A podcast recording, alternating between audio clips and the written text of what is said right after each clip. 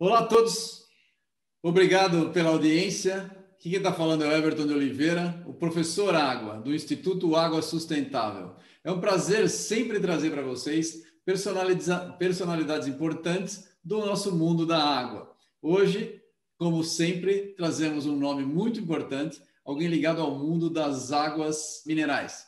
Vocês vão ver, vão aprender vamos ver como esse mundo é importante, como a gente depende, como nós consumimos, como é um produto do nosso dia a dia. E nós temos uma pessoa que entende demais desse assunto, vocês vão ficar por dentro, vão aprender muito, tá? Vocês que nos assistem, por favor, considerem fazer uma doação para o Instituto Água Sustentável. O Instituto Água Sustentável traz notícias e ele é sustentado por pessoas como você. Se você trouxer um pouquinho da sua ajuda, nós vamos poder melhorar cada vez mais o nível de informação para vocês. Hoje, nós trazemos aqui para vocês o Carlos Alberto Lancia. Só que todo mundo chama ele de Lancia, né? De Lancia, virou Lancia e ele é uma sumidade na área de água mineral. Todo mundo, se tiver dúvida, pergunta para ele, porque ele sabe as respostas. Então, Lância, muito bem-vindo. É um prazer encontrar com você, como sempre. O Lância, ele é geólogo, empresário, consultor da Águas Ouro Fino. Ele é diretor-presidente da Geolância, presidente da ABINAM, Associação Brasileira das Águas Minerais, das Indústrias das Águas Minerais, e do Sindinam, o Sindicato das Águas Minerais. E ele também é diretor da, da Firjan. Ou seja, ele tem muitos chapéus diferentes. Vocês vão ter o prazer de conhecê-lo. E aí, Lúcia, muito bem-vindo. É sempre um prazer falar contigo. Obrigado, professor Everton, amigo. Boa tarde a todos. É uma honra, né? É, nesse momento, poder conversar com você, com seu público, tratar de água, né? Nossa paixão a paixão comum, né, que nós temos, né, e esse instituto tão importante que você é, é, preside, que você é, trabalha com muito amor e sua equipe, é uma honra muito grande. Estamos aqui para bater um papo sobre água, sobre vida, né? Água é vida. Perfeito, perfeito. Vamos lá, vamos começar lá de trás. Oh, vou te chamar de Carlos Alberto, só para te chamar pelo nome, tá? Para não ficar na dúvida do Lancia e do Lance, eu vou te chamar de Carlos Alberto. Ô, Carlos Alberto, como é que foi o teu início? Lá de Torrinha para o Ceará e para o mundo. Você virou um nome importante na água subterrânea no mundo. Como é que você Bom, virou geólogo e por que água subterrânea? Conta para a gente aí, faz um, um retrospectiva, porque as pessoas conhecem Bom, você, está lá longe, não, vamos trazer para o mundo real. Como é que começou tudo? É, bom, nós temos a nossa incerteza aos 16, 17 anos, que vamos fazer da vida? Como cidadão torriense, uma, uma cidade de interior de São Paulo, bem no centro de São Paulo, na época com 4 mil habitantes, né? pequeníssima, é, com poucos acessos, você não tinha o que você tem hoje, né? É, nossa diversão era, por incrível que pareça, ler o jornal Estado de São Paulo e a Folha diariamente. Era uma diversão isso. E também dentro dessa diversão, quase não tinha o que fazer. De manhã gente fazia o tal de científico, acho que poucos sabem que é o científico, né? E à noite eu ia fazer a escola de comércio em Brotas, tá? técnico em contabilidade. E aquela dúvida, o que vai fazer? Aí veio o primeiro vestibular da FUVEST. E eu estava em dúvida se eu ia fazer engenharia, que naquela época só tinha profissão. Ou você era médico, ou você era engenheiro, ou advogado. Você não tinha outra opção. E na família também, cheio de médicos da minha família, engenheiros, e advogado não tinha nenhum. E o pessoal queria que eu fosse fazer medicina, e foi o, aquele vestibular da FUVEST, o primeiro vestibular da FUVEST. Né? E eu passei em Engenharia Ilha Solteira. Né? E lá você tinha que optar é, pela, eram três engenharias e tinha que optar. E ao mesmo tempo que eu fiz o vestibular na FUVEST, tinha um vestibular vago no Rio Grande do Sul e eu fui fazer o vestibular no Rio Grande do Sul para geologia. E passei nos dois. Só que quando eh, saiu a aprovação e o pessoal viu que era para engenharia, né, não era medicina, deu aquele desânimo total na família. E o pior ainda, quando eu disse: Não, eu não vou fazer nem engenharia, eu vou fazer geologia, estou indo para o Rio Grande do Sul. Aí nós fomos nessa aventura, vamos ser, ser geólogo. E ser geólogo naquela época era uma incógnita, né? é, não tinha claro. era uma incógnita, se tinha muito o pessoal do curso de geografia sendo convidado para fazer geologia, para mudar, né? Acho que é um pouco da história aí. E assim nós fomos fazer geologia. Aí, no Rio Grande do Sul, houve um incêndio na universidade, e nesse incêndio nós tínhamos que ou continuar lá, com um estudo um pouco precário, ou. Ou na Unicinos? Ou na... Isso, na ah. Unicinos. Ah. Ou, ou é, ser transferido. E nós tínhamos a opção de escolher a transferência. Então, é, dois foram para Rio Claro, dois, dois colegas, um outro pessoal foi para Belém, e a grande maioria foi para Fortaleza, porque lá era onde que os currículos uh, você perdia menos créditos, né? Porque quando você faz uma transferência, você tem uma perda muito grande dos créditos, né? E o Zé Paulo, que é o atual presidente hoje Sim. da APAS, também foi, né? Eh, também foi para o Ceará. E lá nós demos sorte, eu acho, quem foi para lá, porque você tinha uma escola eminentemente teórica no Rio Grande do Sul, com grandes professores, e no Ceará você tinha uma coisa muito mais prática do que. Então, eu acho que nós que fomos para lá demos sorte que conseguimos, dentro do, da nossa precariedade do estudo do, do Brasil de, de, de, geociências, né? Você sabe muito bem, como professor, qual é a dificuldade, e com isso, algumas pessoas dessa época, por sorte ou por destino, se encontram em posição de destaques hoje. Né?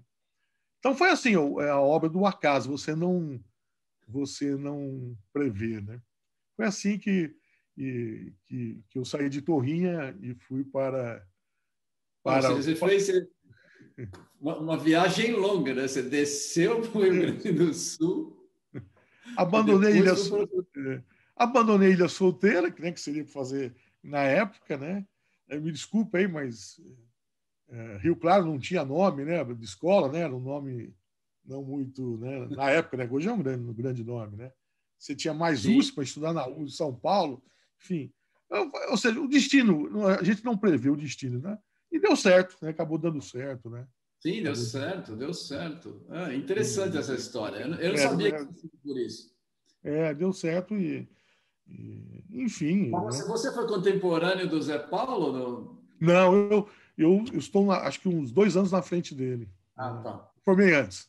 Eu me formei antes dele, né? Ah, tá bom, tá bom. E depois você, Mas, você saiu de lá, você ficou, ficou por long tempo? Não, não, eu saí de lá, fui trabalhar.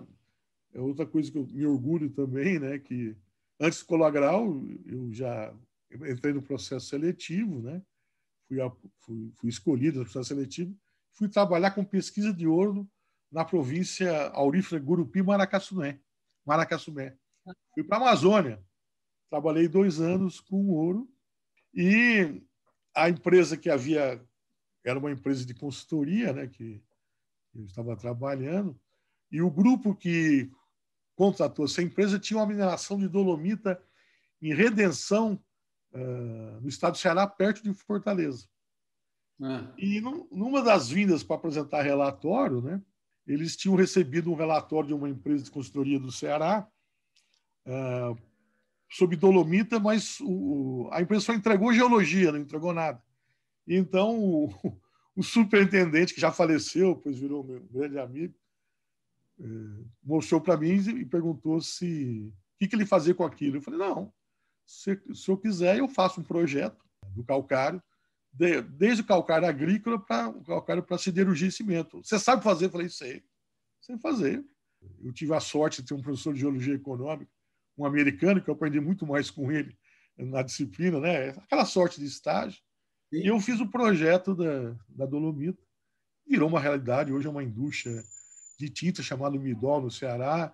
Pertencia ao grupo de foi vendido recentemente o J. Macedo, mas eu tive a oportunidade de fazer Legal. o mapa de isoteores de cálcio, magnésio, resíduo insolúvel, sílica, montar a usina piloto, fazer fábrica de tinta, dizer, ter todo o processo. E, e nisso, o Grupo Escaróis é, era dono da água mineral, ainda é até hoje, compra a Minalba em Campos do Jordão. E após um ano a compra da Minalba, é, me convido para assumir a Minalba em Campos do Jordão. E assim eu entrei na água. Eu entrei na água. Então foi, foi da, da, da mineração que você veio para a água para minha água, exatamente. E outra coisa interessante, quando eu cheguei em Torrinha, meus pais, ah. contei a história que ia trabalhar com água, E a cidade do interior, hoje não é mais assim. Aquela cidade antigamente, não, não, as casas não tinham fogo, né? Aquela coisa né, do sítio, né? aquela coisa. E eu escuto minha mãe, meu pai falando para minha, falando minha mãe assim: Estela, né? Se o menino trabalhava com ouro, vai trabalhar com água. Minha mãe respondeu assim: Zé, eu sei que vender água é pecado, mas vamos apoiar nosso filho. Então eu sou do tempo que vender água mineral era pecado. Já que for falar de história, conta um pouco da, um pouco da história resumida aí. Como é que eu fui parar na água, né? Quer dizer, uh, para sua mãe, você ficou vivendo em pecado, né? É. Não, mas como, né? É, tinha que me apoiar, né? E meu pai disse, pô, trabalhar com ouro, vai trabalhar com água. Água, né? né? Aquela, época, aquela época que água, só quem tomava era enfermos, né? Você deve lembrar. Só tomava enfermos. Né? É verdade. Então, mas aí você veio, você veio no, no, no, começo da Minalva, foi isso? Não, a Minalva pertencia à Nestlé, no começo da venda da, da Nestlé da Minalva para o Grupo de Queiroz. Ah, entendi. Olha que interessante. Que interessante. E aí a gente, a gente teve a oportunidade de um setor que só vendia água para enfermos e transformar esse setor. Eu me orgulho disso. não falo isso como. É até indelicado isso, para me gabar, não através das nossas mãos e outras pessoas, nós mudamos. Conta, só, só, antes da gente chegar nisso daí, porque isso aí eu vou, vou tentar é. né, perguntar mais para você. É. Como é que você, como é que alguém vem, é, como é que um geólogo cuida de, de uma empresa de água? Conta aí, para quem não então, sabe. Uma coisa muito interessante, né? Quando eu cheguei na, na Minalba, os funcionários eram todos ex-Nestlé, né? Muito preparados, muito, muito capacitados. E a, só que a, a, questão básica da água, das suas propriedades, das suas características, eles não conheciam em detalhe como a gente conhece, né? Ainda mais um produto que não pode ser tratado, não podia ser tratado, não pode. A água mineral é zero tratamento, não tem nenhum produto químico, nenhum tratamento físico. Para quem não sabe, água mineral zero de tratamento, tá? É proibido no Brasil e no mundo. Alguns probleminhas que existiam a geologia resolveu. É, a impermeabilização das nascentes, né? Então, algo parece tão para nós tão tão corriqueiros, né? Mas, né? É, a maneira de você nas surgências fazer a captação, os filtros né, de areia você coloca como contenção, enfim, pequenos detalhes de hidrogeologia, lá do curso, aliás, na minha época, hidrogeologia não era obrigatório, né? É, nós quatro fizemos a disciplina, um, um deles é o professor lá da, na Universidade de Cuiabá, o Renato Blatt, professor doutor lá, é dessa minha turma. Você deve conhecer bem o Renato, nosso amigo. Também estava nessa. O Renato fez mestrado. Quando eu estava fazendo, terminando o mestrado, é. ele estava fazendo mestrado. Ele, nós somos contemporâneos da USP. Então, o Renato era dessa turma, né? então nós, eu, ele, mais dois eram aqueles que foram fazer. A optativa era motivo de, de sarro dos, dos colegas, né? E no fim, a água virou o ouro branco, né? Então, então, e outra coisa que ajudou muito, talvez você vai ficar surpreso, a cristalografia. Como a, a cristalografia ajudou muito. E eu tive a sorte de ser aluno do professor Ripoll de cristalografia. Acho que professor Ripoll, uma sumidade de cristalografia né, mundial, né, lá no Rio Grande do Sul. E eu, eu ganhei vários prêmios. Você fez a cristalografia lá no Sul, porque cristalografia Isso. é um dos primeiros cursos né, que a gente Isso. faz. E é. você, e depois da minha história, é, onde eu inovo do setor? Eu inovo na embalagem. E sabe as embalagens? Eu ganhei prêmio mundial de embalagem, um geólogo desenha embalagem. Fui pegar tudo na cristalografia, as ideias, tudo lá. Tá? Contando um segredo aqui legal, para os outros legal. colegas aí. Então, o segredo, mas quem não é da, da área não vai conseguir usar, porque cristalografia é coisa de geólogo, é, né? Então, exatamente. Não, então, os planos de simetria lá na cristalografia, né? É você projetar, você fazer os sistemas existentes, né? E, enfim, é, eu trouxe para a embalagem tenho, tenho orgulho de ter recebido vários prêmios de embalagem, inclusive um mundial da embalagem mais bonita do mundo. Né? Ah, é? Que legal. Opa! Da, da WPO, né? E não só mais bonita no mundo, ela foi ganhando em todas as etapas e ela ficou, a nível geral mundial, entre as cinco mais bonitas do mundo, entre parafuso e carro. E eu fiquei em terceiro lugar, uma terceira embalagem mais bonita do mundo. É uma novidade que pouco sabe disso. Muito legal, é, muito legal. Então, eu fiz vários designs de embalagem. Todos os designs de embalagem. É, então, eu estou falando como o geólogo pode olhar, a, entrar na água mineral e revolucionar. Então, um dos, um dos fatores foi a cristalografia foi uma grande, grande uma ferramenta. Né? Então, se você for um ótimo entender a cristalografia, você uh, com certeza vai conseguir fazer embalagens mais eficientes, mais, mais interessantes e mais bonitas. É, eu, gosto, eu, gosto, eu gosto de cristalografia. O meu sócio, que é outro geólogo, também adora a parte de cristalografia, mineralogia. E eu lembro bem no meu exame de doutorado, na, na, no exame oral lá, que um dos professores vira e pergunta: é, quantos são os retículos cristalinos? Falei, nossa, que coisa antiga, né? Que eu tinha visto lá. Você vê, lá no doutorado o cara pergunta, pergunta do, da cristalografia. Interessante. interessante. E, e trazendo para a água, né? nós não podemos esquecer que a água se cristaliza um sistema hexagonal. É. Ela toma a forma que, que você desejar, mas na realidade a sua cristalização se dá no sistema hexagonal. Ninguém pode esquecer desse detalhe, né? Às vezes a pessoa. É... Sim, sim, sim, o desenho da neve, né? É, da... Então, né? É, então, é, então a geologia e também é, é, outro aspecto importante que no Código de Águas Minerais 45, eu, eu amo o Código de Águas Minerais. Eu elogio sempre, você sabe disso. Eu tiro, eu tiro o chapéu, porque quem os fez teve uma genialidade muito grande. Né?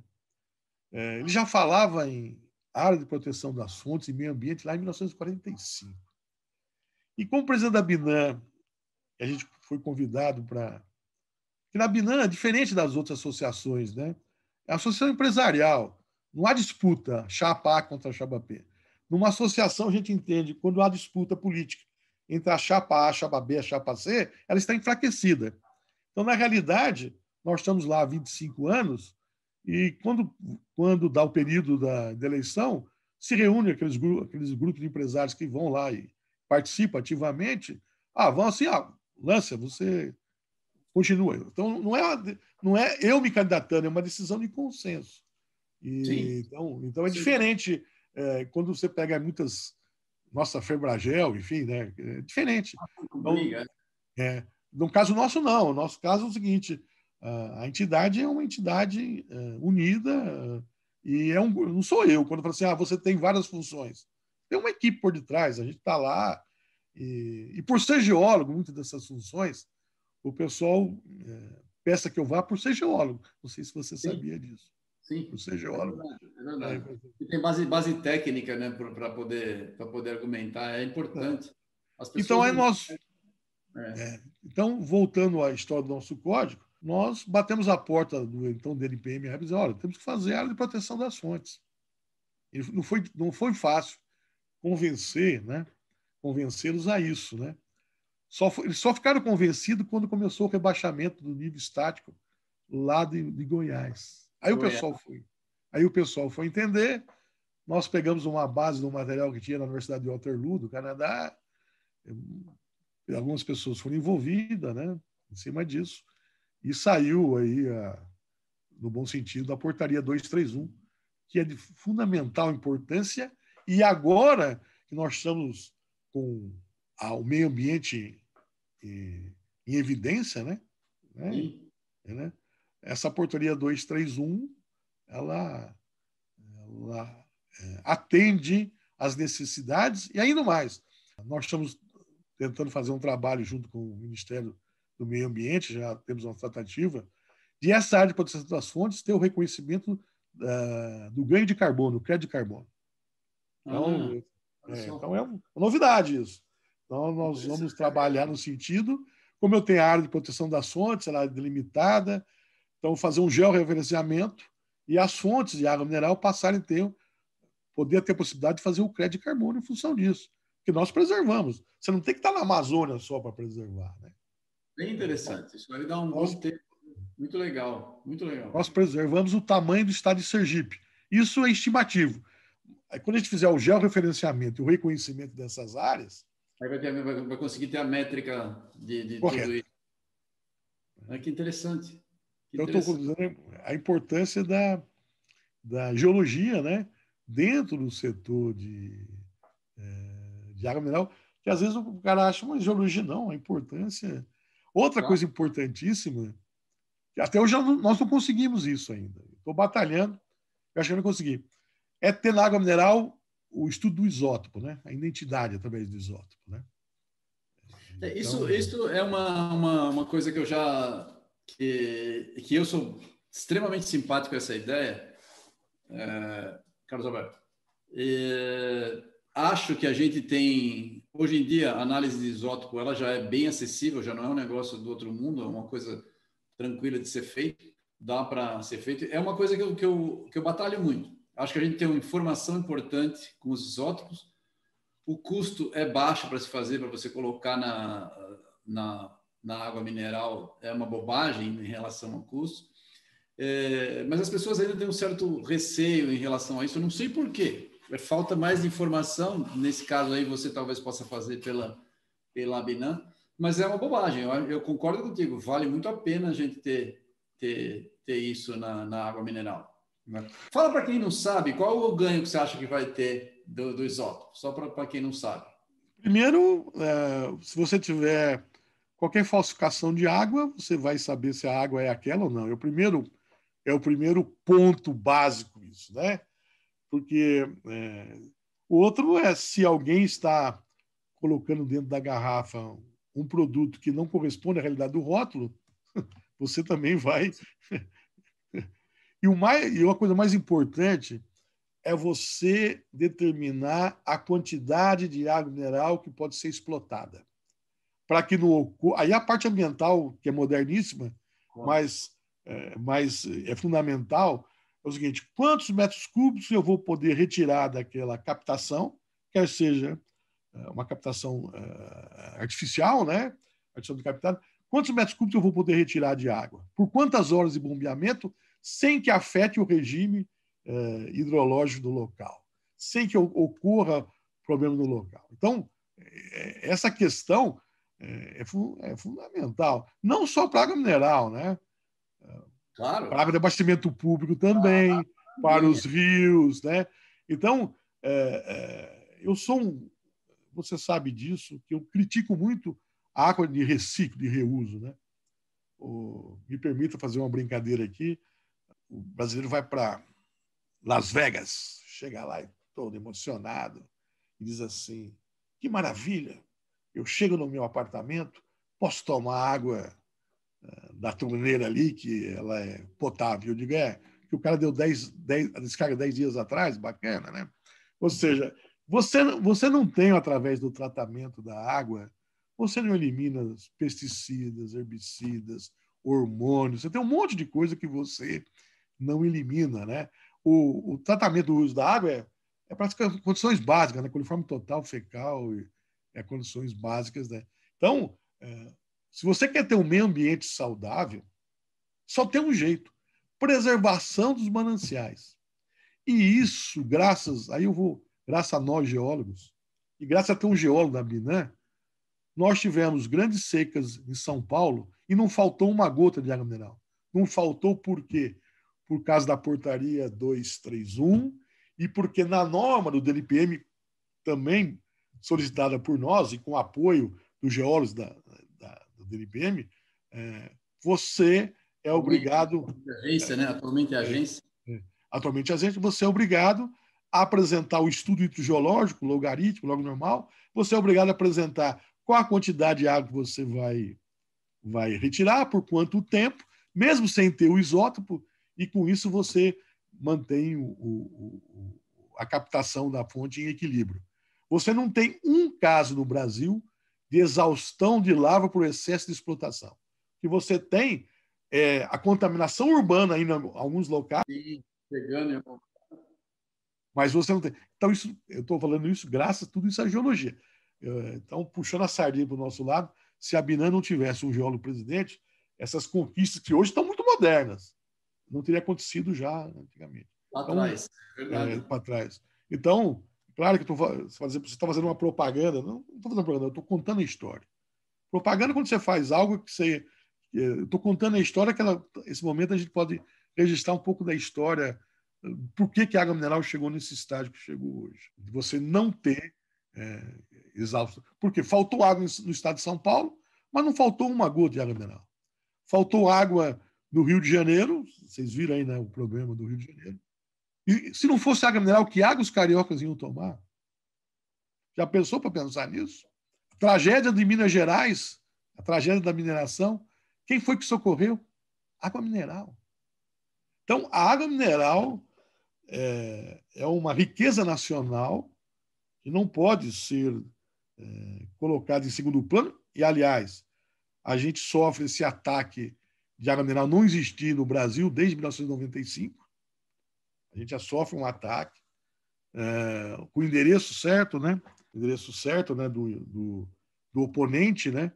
no qual uh, tenta, de todas as formas, a descaracterizar água mineral, e estão tentando ainda, né? Tem, tem um absurdo, uh, e ainda tem gente que chega na agência nacional atual pedindo para a água mineral ser tratada. Se você quer vender água tratada, vai vender água adicionada de sais. Água mineral, uma das definições de água mineral dos 10 itens básicos é ser um produto natural. Né? Então, acho que tudo isso. É, eu, é, se você quer ter um planeta saudável, chame um geólogo, que ele vai te, vai te ajudar a solucionar seu problema, não importa qual seja, ambiental. Chame um geólogo que ele vai te ajudar. Vou fazer uma propaganda na nossa categoria aqui. Mas... Sem dúvida, sem dúvida. Sem dúvida. É. Também eu concordo, concordo contigo. Tem algumas coisas. É, isso aí é uma pura. É, é uma forma de, de tentar entrar no mercado, né? Você vender uma água adicionada de sais e chamar de água mineral, né? É, é, é, a primeira vez que eu vi eu também falei, nossa, que coisa esquisita, né? É, não é exatamente a minha área, eu já vi quando estava no mercado, né? Água adicionada de sais, agora está vendendo como água mineral. É impressionante, né? Enfim, mas eh, vamos em frente, né? É, nós temos aí 12% da água doce do mundo, né? Mais ou menos. No Brasil, é? É, né? E desses 12, a gente estima que 30% é mineral. A gente estima, né? Não é. Você vê. Para quem não sabe, explica a diferença de água mineral e água potável. Para quem não sabe. Então, vamos lá. A água mineral, a primeira definição básica, é um produto natural que não pode sofrer nenhuma espécie de tratamento. Zero tratamento. Enquanto a água não mineral, ela pode sofrer qualquer tipo de, de tratamento disponível existente. O segundo aspecto tem que ter uma composição físico-química constante. Ou seja, é, e essa composição só pode variar de acordo com o ciclo hidrológico natural, que aí entra o tempo de residência, né? Aí entra o tempo de residência. Então, é, vou voltar ao código, né? O nosso código diz o seguinte: cada três em três anos o LAMIN tem que fazer análise da água. Ele estabeleceu que o tempo de residência mínimo tem que ser três anos, né? já estabeleceu. Né? Então, é, essa flutuação natural é, do regime hidrológico, então essa composição, e ela não pode chegar a mais que 20% para mais ou para menos. Né? É, essa é outra condição básica. A outra condição, ela tem que ter uma propriedade que no nosso código é, teria que mudar o termo. Né? O nosso código falava ação medicamentosa, que naquela época se é, ele teria que trocar hoje para ação funcional. Você vai na farmácia e compra cloreto de magnésio. Ah, não vai na farmácia? E esse cloreto de magnésio tem várias propagandas, né? Vem das algas, vem dos recifes de corais, né? Só que você vai encontrar isso na composição da água mineral. Ou seja, é, na composição da água mineral. Existe um preconceito no Brasil, né? É, vai uma crítica minha, né? Às autoridades, né? Que permite que você coloque no, do frasco uh, desses suplementos alimentares não permite que eu faça propaganda da água mineral. Ora, se eu tenho aquela quantidade e consigo prová-la, por que não fazê-lo? Né? Então, a outra eh, questão básica é, é, é, de água mineral é essa outra diferença existente. Depois as outras, assim, para o público, isso é mais da parte técnica, né? As condições do, uh, do aquífero, né? Uh, ele tem que estar no aquífero semi-confinado, confinado, mas aí vai questões técnicas. Por quê semi-confinado ou confinado? Porque a água mineral não pode sofrer influência de águas superficiais. Exatamente, é. é. Então, aí eu entro nas questões técnicas do aquífero confinado e sem confinado. E aí entra a beleza da geologia. Né? Água mineral não necessariamente água subterrânea. Como assim? Ora, eu tenho uma definição da Convenção Internacional de Hidrogeologia. Então, as águas minerais, aquelas da Serra da Mantiqueira, ela chove lá na, na montanha, ela percorre as camadas rochosas, né? e depois ela encontra uma rocha impermeável e ali brota a nascente. Não é uma água subterrânea, mas é uma água mineral.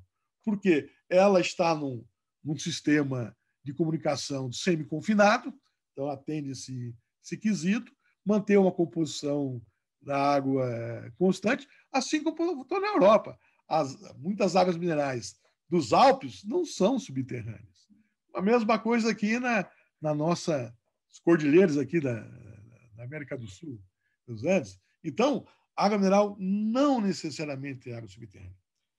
E isso aí foi motivo de discussão técnica, você deve saber disso, que, resolu que resultou na resolução CNH 76, onde estabelece os domínios uh, de competência do recurso hídrico versus água mineral.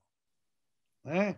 Existe uma, uma norma estabelecida é, com essas. E foi a definição de água subterrânea que fez que o impasse fosse é, desfeito. Ou seja, nós da Binan, é, eu como geólogo e o nosso advogado, é, contra no bom sentido, debatendo com os estados, né? E a discussão estava se arrastando por anos, até que um dia me deu um estado. Falei, pera lá, me defina a água subterrânea. Aí deu um susto em todo mundo. Então, então é, porque se há, é, então aí conseguiu é, com isso, através do conceito do geológico, se resolvia um impasse. E vai outras questões técnicas mais, mas, é, mas outra coisa importante: a água mineral não pode ter contaminantes. Tem que ser zero de contaminantes. Ela não pode ter hormônio lá. Não pode ter hormônio na água. Na água da rede pública não é nem parâmetro para você para você fazer potabilidade. É, se você, né? talvez uma coisa que poucas pessoas saibam, tem consciência disso.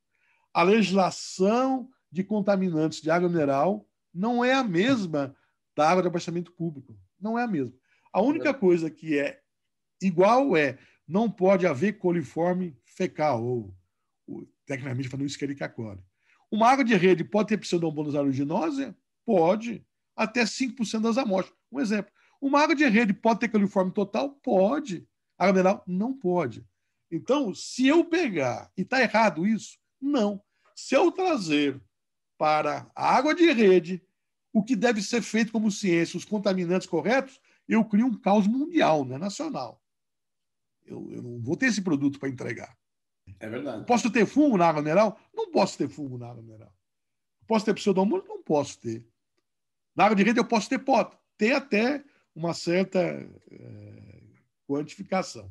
Então, a legislação não é a mesma. E nem a dos filtros. Esses filtros aí que estão é, muito lindos, muito bonitos aí, né?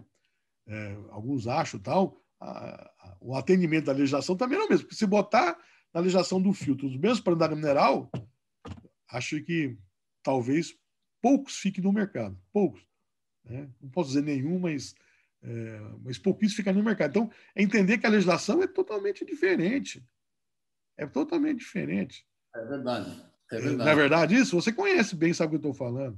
É verdade. Então, então, esse parâmetro, então, quando eu falo assim, uh, você está tomando uma água mineral, você está tomando um produto diferente da água de torneira. Diferente. É. Muito. É, isso é importante saber. As pessoas não sabem. A pessoa compra água e ela acha que, que, que simplesmente tem que ter a regra da potabilidade da torneira para água mineral. Por isso que eu te fiz a pergunta, porque as pessoas não sabem que tem uma diferença importante entre as duas. Né? Não, e, e outra coisa importante, é, sem. É, é vou pegar o, o, cromo, né? O cromo 3 para cromo 6, né? na água subterrânea, né? A importância da hidrogeologia. Na hora que eu vou fazer a, a importância do lamin na fonte, analisar. Você tem alguns aquíferos aí que você conhece mais que eu, que eu Sim. tenho cromo, cromo 6 presente nele. Você sabe disso. É. Você conhece, sabe o que eu estou falando. Então, é, é, é, então, os parâmetros de metais pesados, a legislação de água mineral, ele é mais rígido do que alimento. É mais rígido do que a legislação de alimento dos parâmetros de metais pesados. Pouca gente sabe disso. E, claro que eu digo que o culpado é disso somos nós, da Binan, que não sabemos divulgar isso. Então, é, a então, diferença... É um trabalho, esse é um dos trabalhos que a gente quer fazer, que a gente está fazendo pelo Instituto. A gente precisa passar informação que muita gente não sabe. Às vezes a informação é técnica demais, Carlos Alberto, a gente não consegue passar para as pessoas, mas as pessoas, eu sempre falo, por exemplo, você, você, o, cara, o cara compra água mineral, dá uma olhada no nitrato da água mineral, né?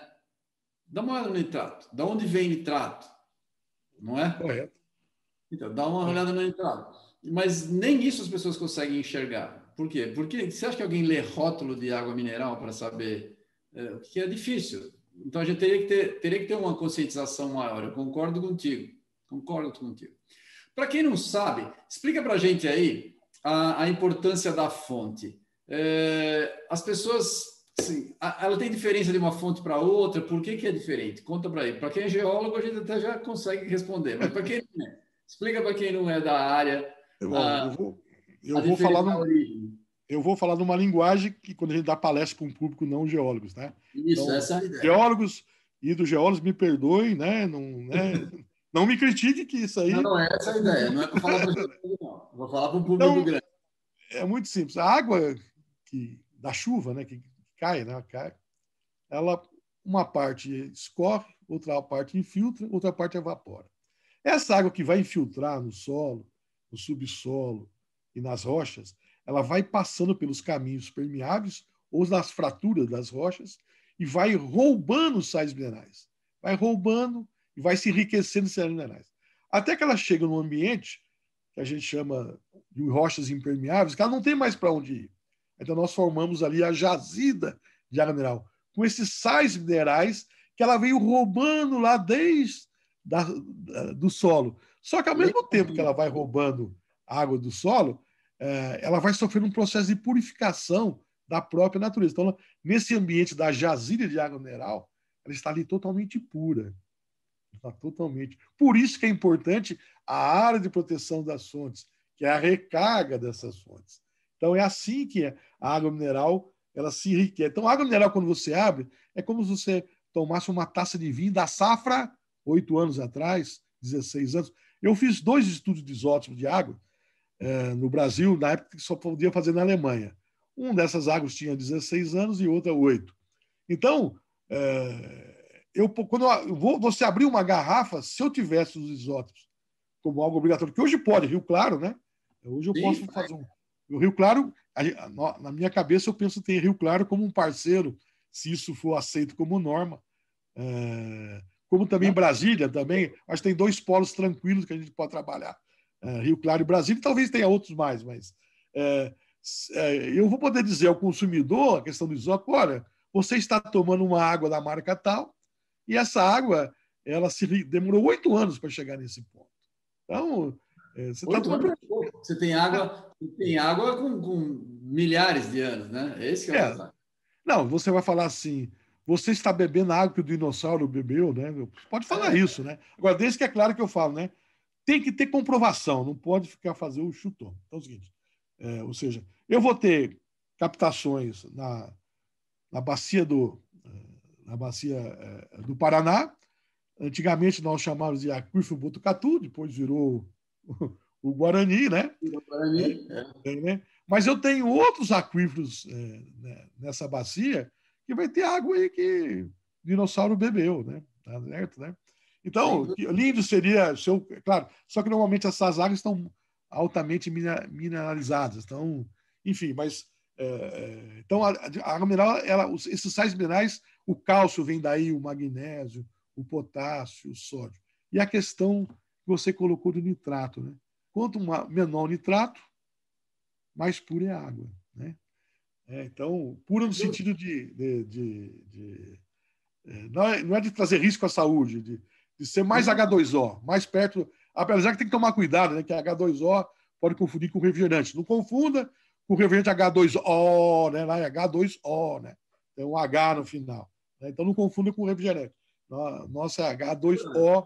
A, a, só, é, só para complementar o que você está falando, assim, a, por onde a água está andando, como ela demora muito tempo, ela carrega uma assinatura da própria rocha, né? Então, esses sais refletem o tipo de local por onde ela passou. Por isso que as águas têm características distintas, águas minerais. Sem dúvida. Não, e você vai ter ela é, é, distinto porque eu posso ter no ambiente geológico diferenciado quatro, cinco fontes uma perto da outra com águas totalmente diferentes. Exemplo, São Lourenço, Caxambu, né? E se você vai na Espanha, não, não sei se a pronúncia vai estar correta, Laranjão, uma coisa assim a pronúncia, sei lá, você fica maravilhado, porque eu tenho uh, captações até na, uh, no sentido horizontal lá, de, de, águas lá, né? Então você tem coisa fantástica lá. Então, essa diferença, então você pode ter... E outra coisa, não confunda, eu posso estar no meio da floresta amazônica e ter uma água contaminada eu posso estar no centro da cidade de São Paulo e não ter uma água contaminada. O que determina é a geologia, a hidrogeologia, as rochas, Exatamente. o caminhamento, a, purificação da água através eh, dessas rochas que ela passa. Então, às vezes, não confunda. É, então, por isso, o geólogo é de fundamental importância. Né? Oi, pessoal, tudo bem? Muito obrigado por assistir até aqui. O Papo com Lância está muito legal e dividimos em duas partes para prolongar a diversão. A primeira parte fica por aqui. Na segunda parte da entrevista, falamos mais sobre água mineral e os benefícios dela para nós e a importância de preservarmos o meio ambiente e as reservas naturais. Até lá!